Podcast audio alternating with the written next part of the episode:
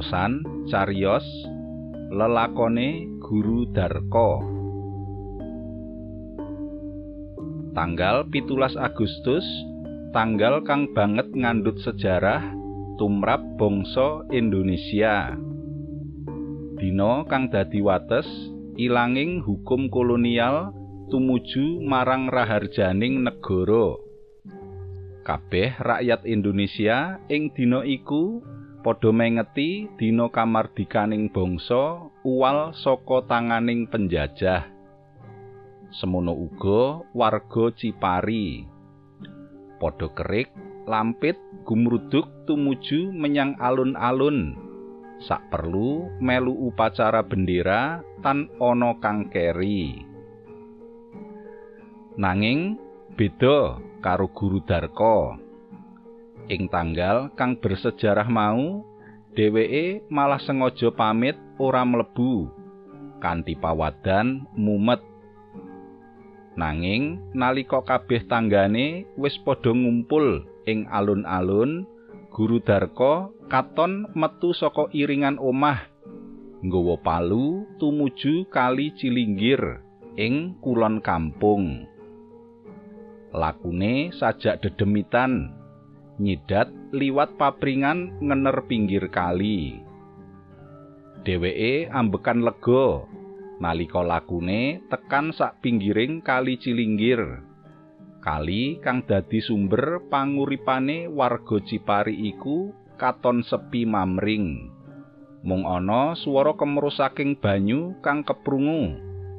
Kamangka ing dina-dina biasa ing wanci-wanci ngene iki kali iku mesti disaba warga. Ana kang umbah-umbah adus lan liya-liyane.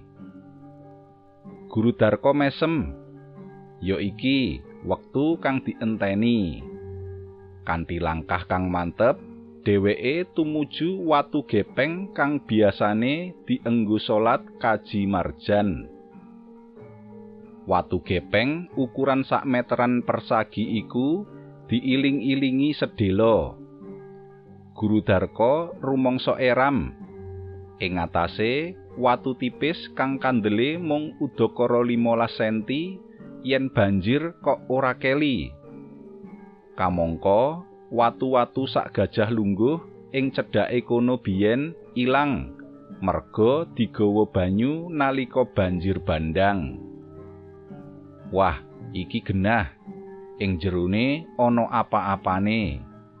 Grenenge Guru Darko dhewean. Tanpa mbuang wektu, dheweke nuli sengkut ngejur watu ceper iku. Keringete gumrobyos ora direwes.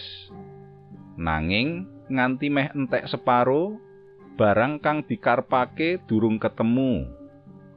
Meh wae Guru Darko ngelokro.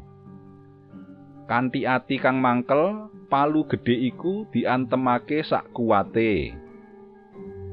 Guru Darko menteleng saka pecahan watu kang ambyar pating pencelat katon ana cahya warna kuning mencorong mblerengake. Atine kaya mbledos-mbledosa nalika ngerti ana barang wujud reca bocah bajang werna kencana. Ora sronta, reca sak kepel iku enggal dijupuk diiling-ilingi. Guru Darko iram. Gek reca saka jaman ngendi? Kok nganti kebuntel watu ana kali kene? Pangudarasane ana batin. Reca iku wujud bocah cilik kanthi posisi kaya calon bayi ing jerone kandutan. Guru Darko surak ing batin. Yen nitik warnane iki mesti emas murni. Wah, sugih dadakan tenan. Reca iku enggal dikumbah resik nganggo banyu kali. Nuli dheweke gegancangan mulih. Para miyarsa, kados pundi lelampahanipun Guru Darko?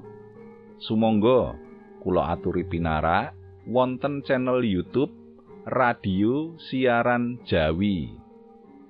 Matur nuwun.